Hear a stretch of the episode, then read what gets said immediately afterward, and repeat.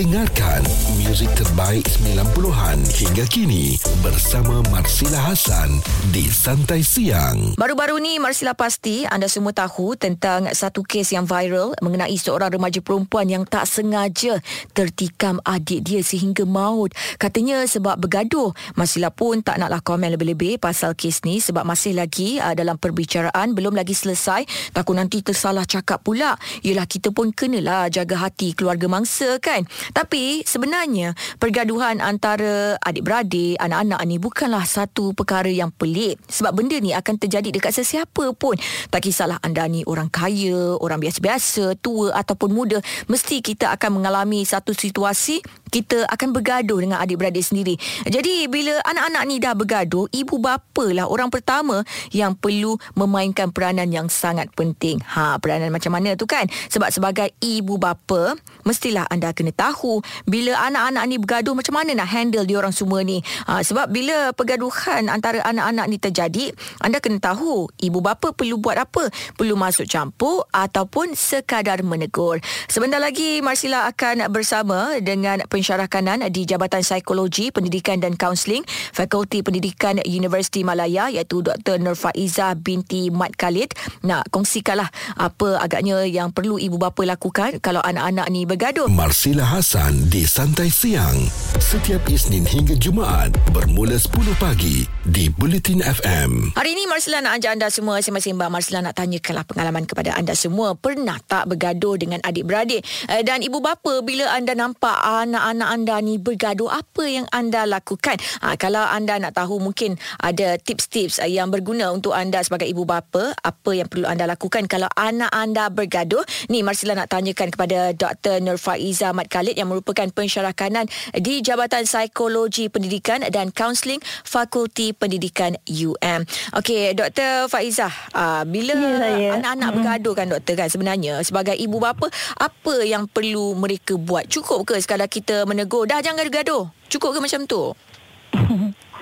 Okey, uh, kalau nak kata anak-anak bergaduh ya, um, Hmm. kita sebagai ibu bapa kita kena campur tangan. Uh, Ha-ha. tapi tengok peringkat juga. Uh, biasanya pada peringkat awal kita akan biarkan dulu. Mm-mm. Kita biarkan dulu, kita observe dulu, tengok sejauh mana mereka nak nak uh, bertelingkah. Mm-mm. Um, biasanya kita kita biarkan dulu sebab kita nak mengajar juga anak-anak ni supaya mereka ada kemahiran untuk menyelesaikan masalah. Ha, tetapi dalam masa yang sama kita sebagai ibu bapa ya kena memantau. Ha, kita perhati, kita dengar apa yang mereka bincangkan. Ha, bila start je anak-anak ni dia dah mula dah uh, keluarkan perkataan-perkataan yang negatif eh.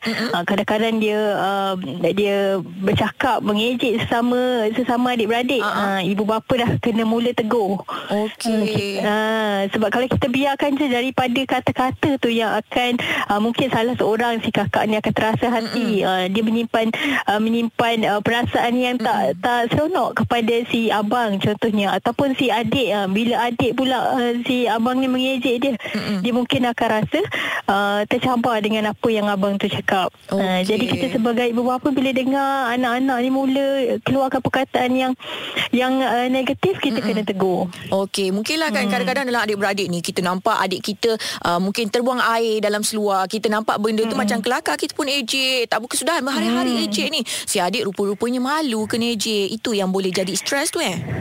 Ya betul. Uh, ini ini kadang-kadang uh, bila anak-anak dah membesar Mm-mm. uh, agak agak sukar juga kita nak membentuk tingkah laku eh. Jadi Mm. sangat penting di peringkat awal lagi seawal usia kanak-kanak kita sebagai ibu bapa kita dah melatih anak-anak supaya mereka ada uh, nilai-nilai tertentu dalam kehidupan. Uh, dalam keluarga tu sendiri di kalangan adik-beradik sendiri dia dah ada tingkah laku set tingkah laku yang menjadi uh, orang kata sebagai panduan Mhm. uh, dalam uh, kehidupan. Uh, sama ada dalam kehidupan uh, dia dengan adik-beradik dia dengan kawan-kawan dengan sesiapa sahaja. Uh, maknanya di peringkat awal dalam keluarga kita uh, kita lahir ni kita berada dalam uh, keluarga kan? Uh, Mhm. jadi kita memba- membesar dalam keluarga uh, Okey. jadi didikan dalam uh, kekeluargaan itu sangat penting. Maknanya mm-hmm. kita kita kena ada set yang menjadi amalan mm-hmm. uh, bagi kanak-kanak ni sebab ini yang akan dibawa sampai dia besar. Okey, doktor. Mm. Lepas ni Marsila nak tanyakan pula kepada doktor bila anak-anak bergaduh, ibu bapa ni diorang perlu lebihkan yang mana satu?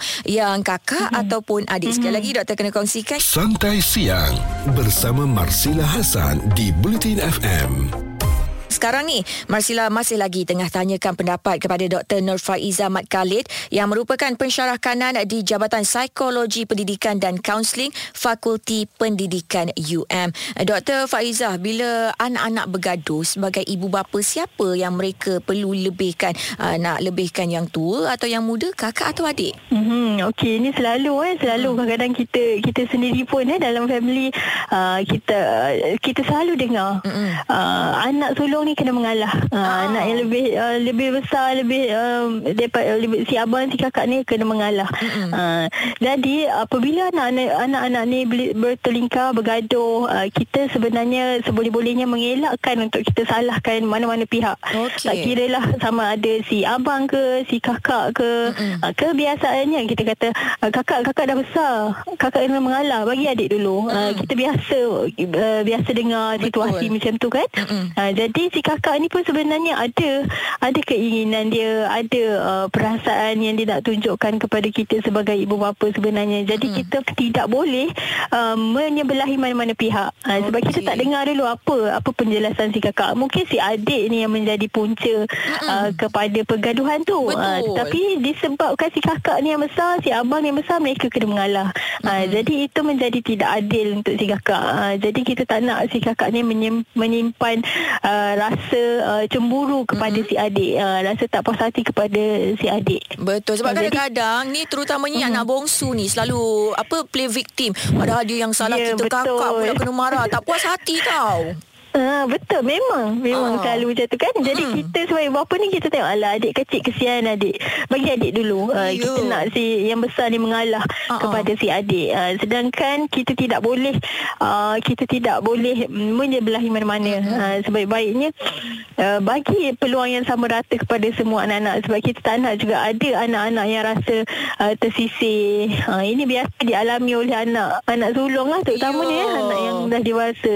Uh-uh, kesian dia orang ni. Itulah betul, betul lah sebagai ibu bapa hmm. jangan pilih-pilih lah sama rata je. Ya betul. Itulah dia. Sebagai ibu bapa memang anda tak boleh nak pilih kasih. Kalau anak yang bongsu tu salah, tegurlah dia. Kalau anak sulung yang salah, tegurlah dia. Marsila Hasan di Santai Siang. Setiap Isnin hingga Jumaat bermula 10 pagi di Bulletin FM.